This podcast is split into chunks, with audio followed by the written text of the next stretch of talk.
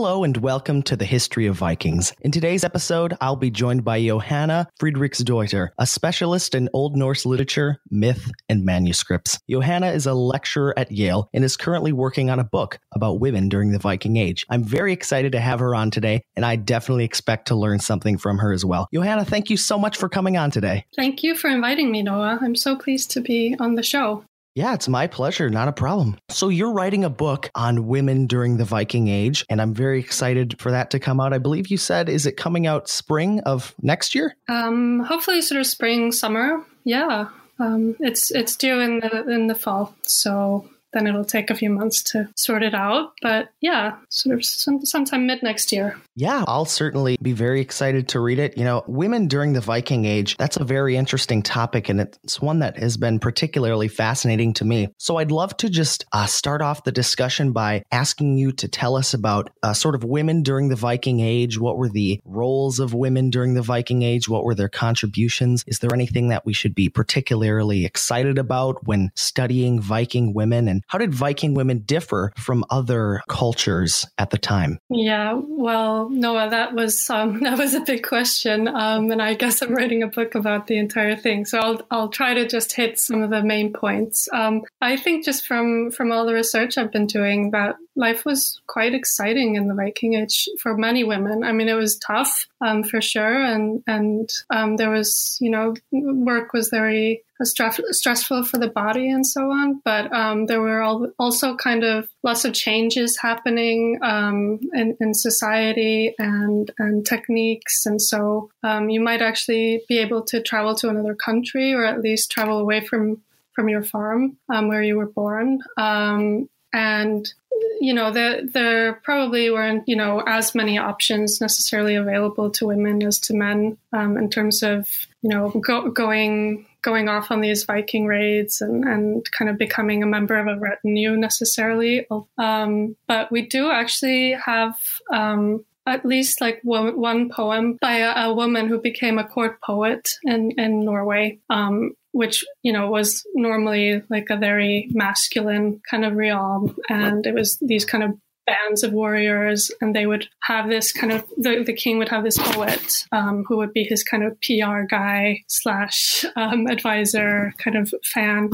Um, and this was a kind of quite macho culture but but we have the names of a few women who became these court poets or composed this sort of poetry. Um, so I think that's one of the really exciting things that just the kind of possibilities of, of being maybe upwardly mobile and um, yeah sort of the, the kind of independence and the, the freedom that uh, in contrast i think to many other period um, and societies you could have. Um, women were allowed to own property and so inherit for example. Um, they were not supposed to be able to say who um, who they got married to if they you know were if their family was well enough to marry uh, well well enough off to marry them. You know, the some of the kind of laws and the sagas just show this as a business transaction. So a man would come and, and ask for a woman's hand in marriage, and the, he would ask the father or the male guardian, um, and then the woman is just supposed to accept this. But um, there's many other kind of sagas that show that it's actually not the best idea, maybe to you know not at least to consult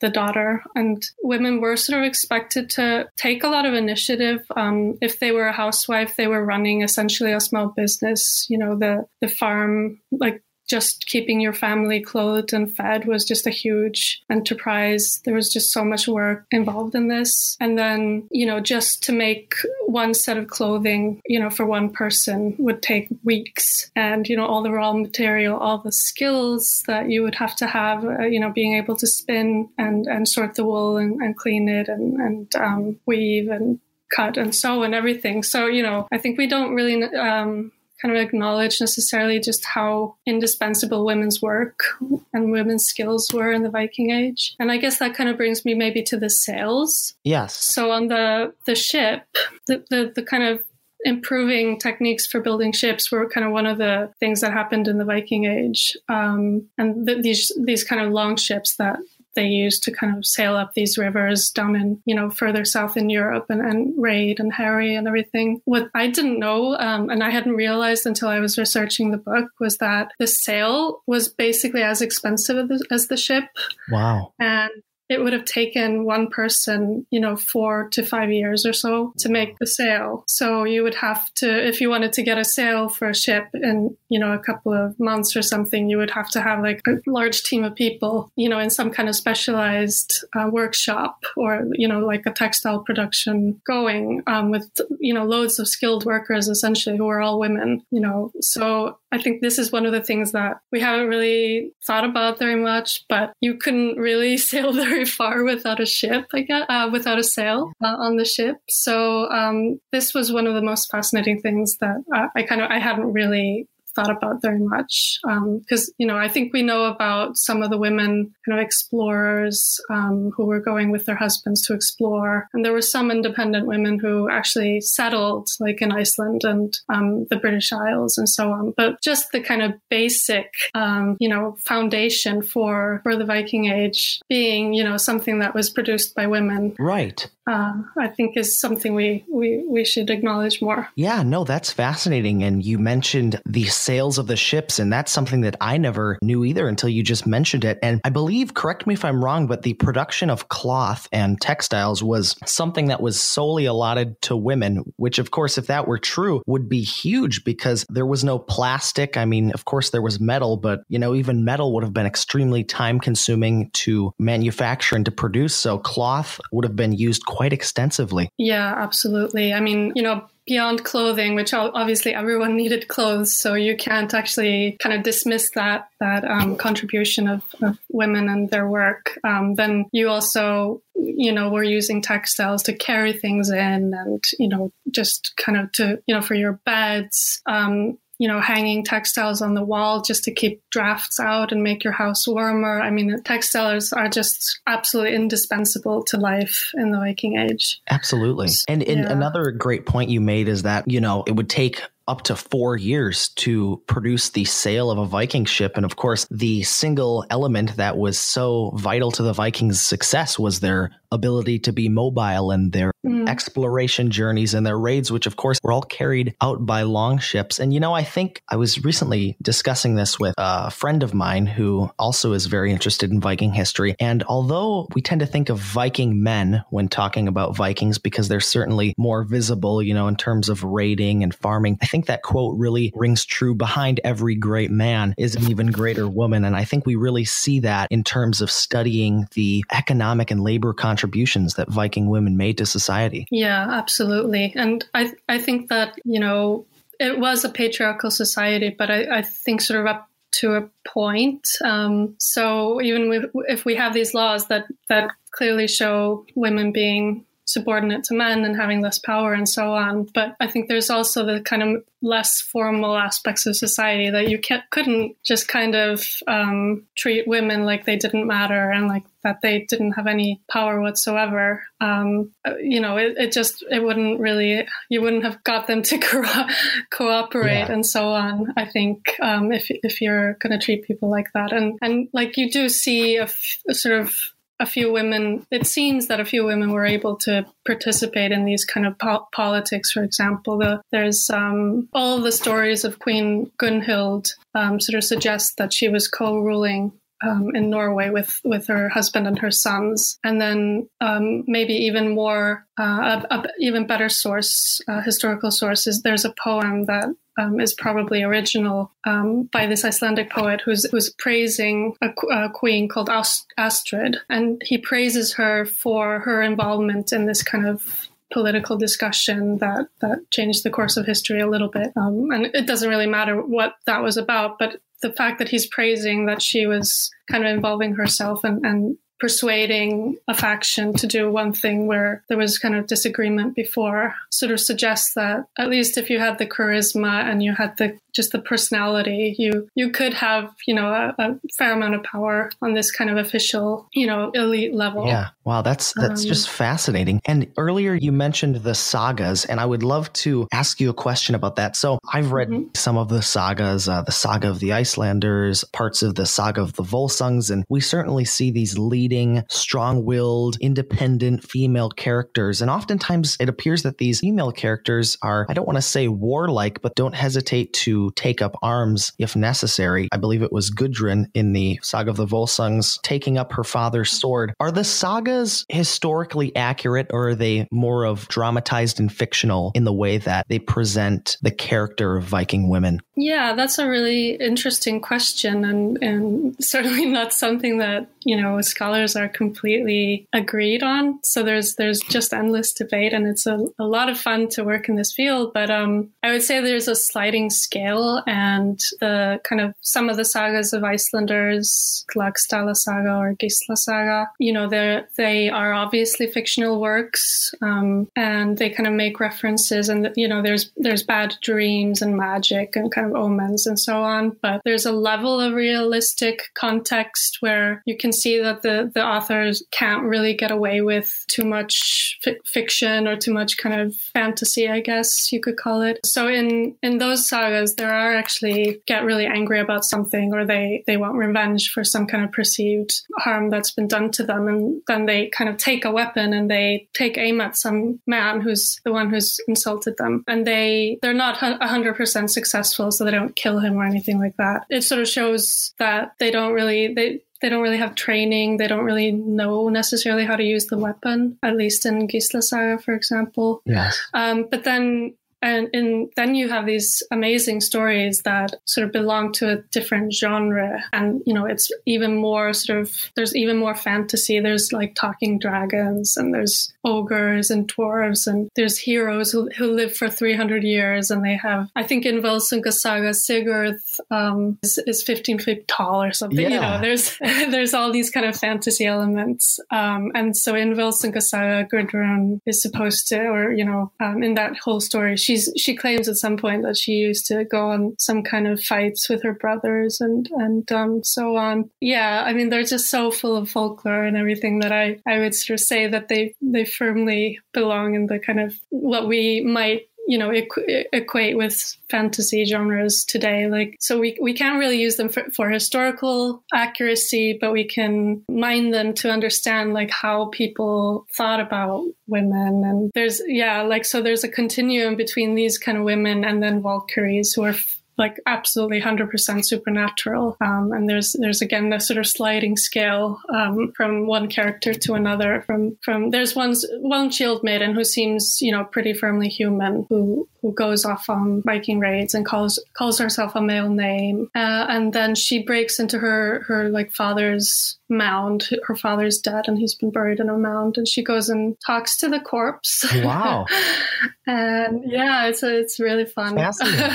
so they have yeah they have this kind of long discussion, and then he gives her eventually he gives her like the heirloom sword that he was buried with, and we actually know that people used to break into Viking mounds like in the Viking Age. You know, not that long after the person was actually buried. Um, so you know, there's some kind of historical accuracy there, but what you know, by the time it, has been filtered through all these generations and, and then you have an author who just wants to tell a good story, you have to distinguish a lot between fact and fiction, I suppose. Yeah, yeah that's an. Ec- and, uh, oh, sorry, go ahead. Oh, sorry. No, I was just going to tell you that um, the model for uh, Lathgerða or Lagertha, I think her name is, in, in the Vikings TV show, yes. um, that female character, for example, in she appears in a, a work by someone someone who was a cleric in, in Denmark called Saxo Grammaticus. And actually, she's she's a shield maiden and she participates in a battle. And at one point, she's flying in the battle. And Valkyries also fly. So, you know, there's a question whether Lathgerða is supernatural, really. Yes. Yeah, I've always wondered that. And I'd love to get into a discussion sort of about the shield maidens. You know, that's a widely debated topic, certainly sort of controversial. We know that women were crucial to the success of the Vikings in terms of their accomplishments and their successful raids and their exploration and just the rich culture which has um, survived so long and is still with us and present today. Did women take up arms in reality and go off raiding along with men, or is that sort of an element of fiction? I know there's been recent archaeological discoveries of women in Viking Age burials uh, found with a sword next to them. So, what are your thoughts on that mm-hmm. issue? Yeah, I think it's really, really fascinating. I'm I'm pretty sure that there were women. I mean, it, it just must have been the case that there were some women who went off on these these Viking raids. Some of them might have actually you know just been been women but like some of them might have had to cross dress or some of them might have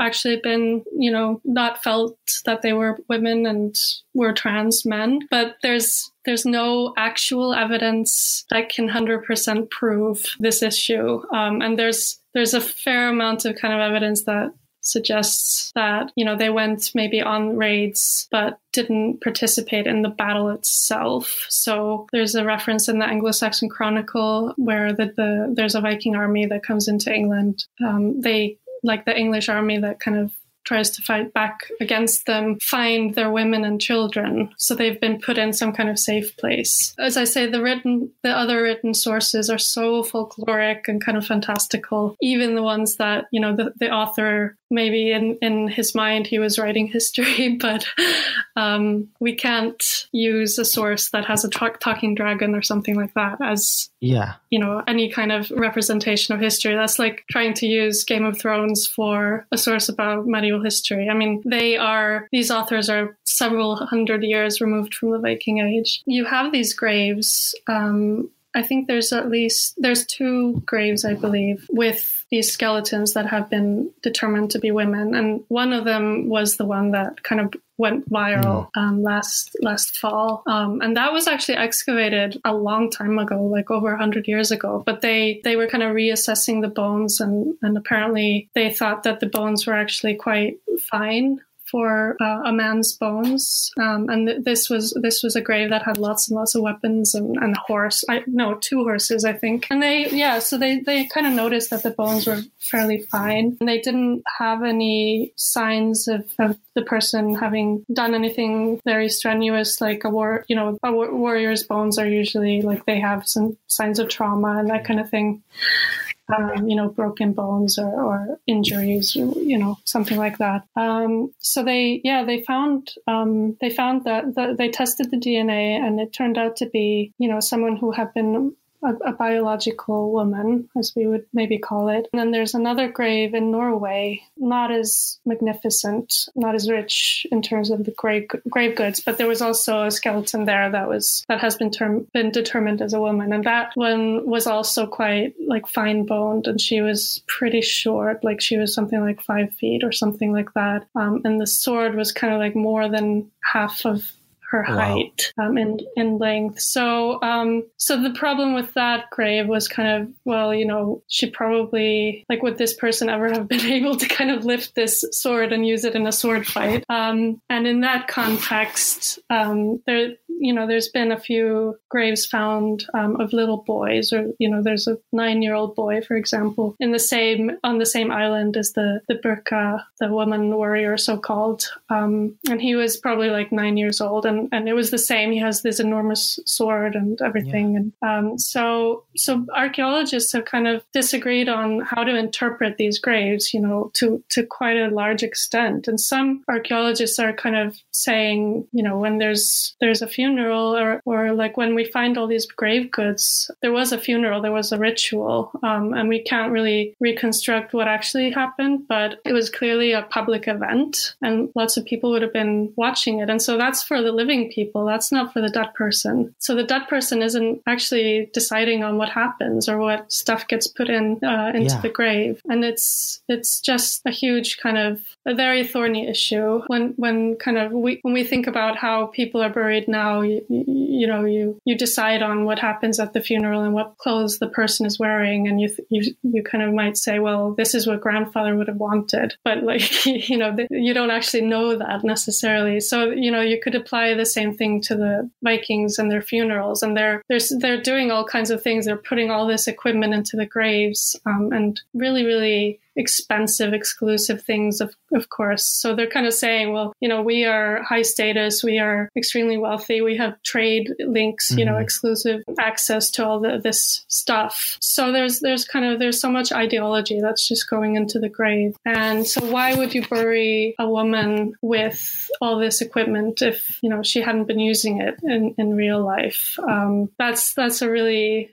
it's a it's an enigma. I, and some archaeologists actually say say that it might have been the wife of a warrior um, who died somewhere and, you know, maybe drowned or maybe he died on some Viking raid and they were never able to recover the body. And so the woman would have been sacrificed or would have decided she wanted to join her husband in death or something like that. Um, and there are examples of like graves with, you know, two, three, four people um, where they think that, you know, some of the people in the grave might have been chosen to accompany someone else in the grave to, you know, know into the afterlife. Mm-hmm. Um, so so it's just such a huge, complicated issue that I think I think we're never gonna really find the answer. You know, I, I think that Swedish grave that that um, was kind of the, the, this big story that went viral um, is absolutely amazing. Uh, you know, I, I think it's just a sort of over oversimplification if if we want to quote wilson Saga and say, well, there's a woman warrior there, and then here's a skeleton with all this this um, these weapons, and that proves the case. Yeah, um, no, that's yeah. an excellent point. You've so, hit a lot of interesting things there. And if I may just ask one last question. Absolutely. That famous burial that that we reassessed mm-hmm. last fall in Birka, Sweden, uh, we found a the bones were confirmed to be that of a woman, and we found some weaponry next to her. How many? My question is this: How many Viking age burials have we found in total across you know mm. all of history or whatever? And how many were burials of women? Oh yeah. I I have to admit I don't have the exact numbers. I know that there are thousands of graves. I think there's sort of somewhere between. Yeah, to be honest, I can I can you know come back yeah, to no you with that. But, but, it is a lot, right? Um, we have a lot. uh, yeah, I mean, there's there's thousands. Like the the I mean, it's under ten thousand, I think. Wow. But um, the the actual um, there are fewer graves of women than of men that have been found. That doesn't mean that there were fewer women than men, or or that they you know got buried in some different way. It's it's usually that the case that the it's easier to find male graves because they have have kind of more iron objects that tend to stick out of the ground. Oh, okay. So like an axe or a sword or something like that. Whereas like women were usually buried with um, like jewelry and these brooches and sort of household objects like distaffs, you know, that they were using for spinning and like weaving implements. Yeah, just sort of various tools that they would have been using. Um, sometimes, you know, little knives and that kind of thing. But um, I think there's 17 graves in, in addition to the two graves that I mentioned. There's 17 more that have either some kind of projectile weapon, so like maybe some arrowheads or a spear on one hand, and then on the other hand, some axes. Um, people think that the axe is not necessarily a weapon. It might just have been like something that you would have used to kind of chop up a, a animal yeah. cadaver when you were, you know, preparing it, butchering it for cooking. Um, so out of, you know, thousands and thousands of graves, um, two women with swords um, is not a lot. Um, I don't want to dismiss it as, you know, meaningless, but like if we want to kind of, even if we're prepared to, to believe that, you know, there were shield maidens, women warriors, um, you know, clearly it, it wasn't a, a very common thing um, for, for for women, like as a, as a kind of career option. I think you know most women had very busy, active lives, and they um,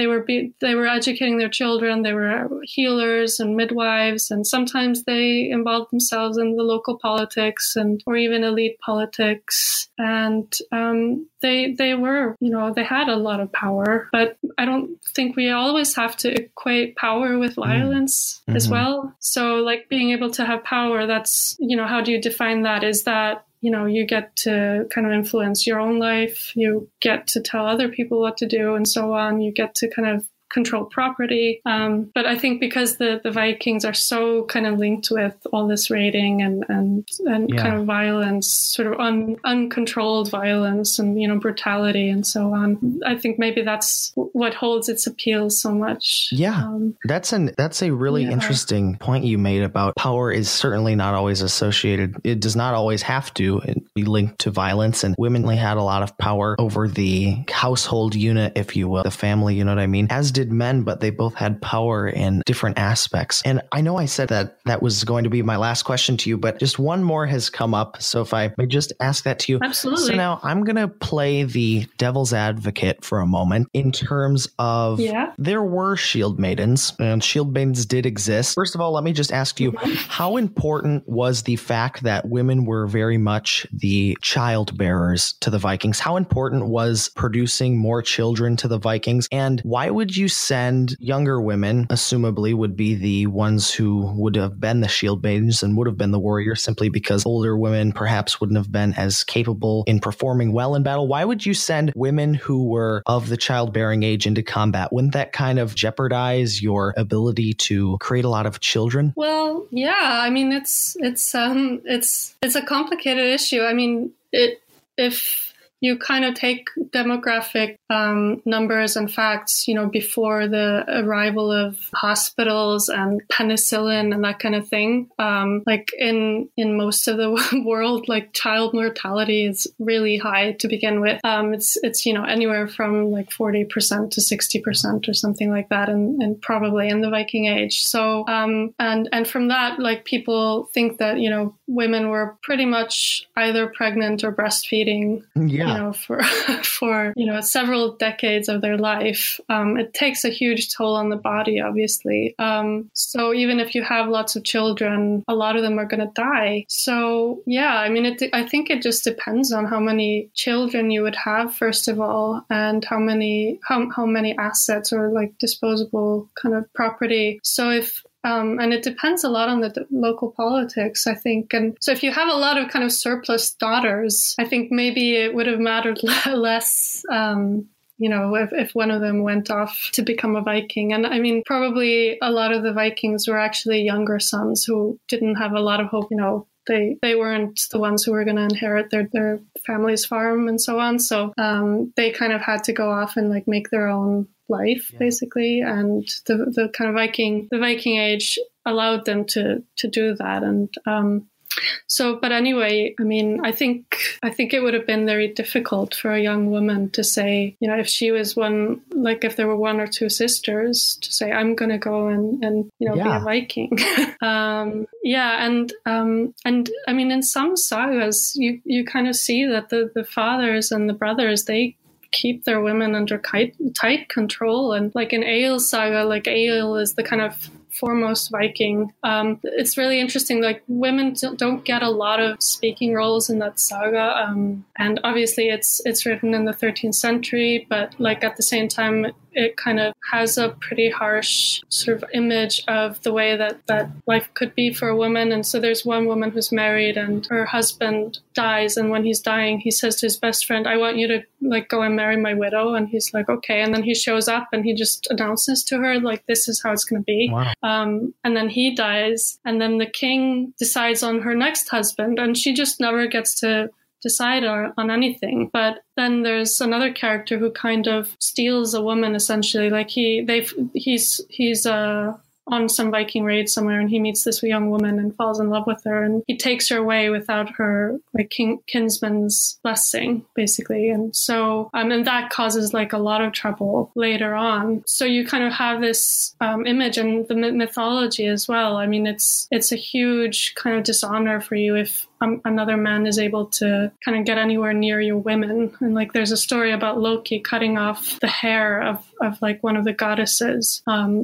Thor's yes. uh, wife. And this is you know, a huge dishonor for Thor um, because it, it kind of implies that he's not not able to protect her and, and kind of keep her keep her under yeah. control essentially.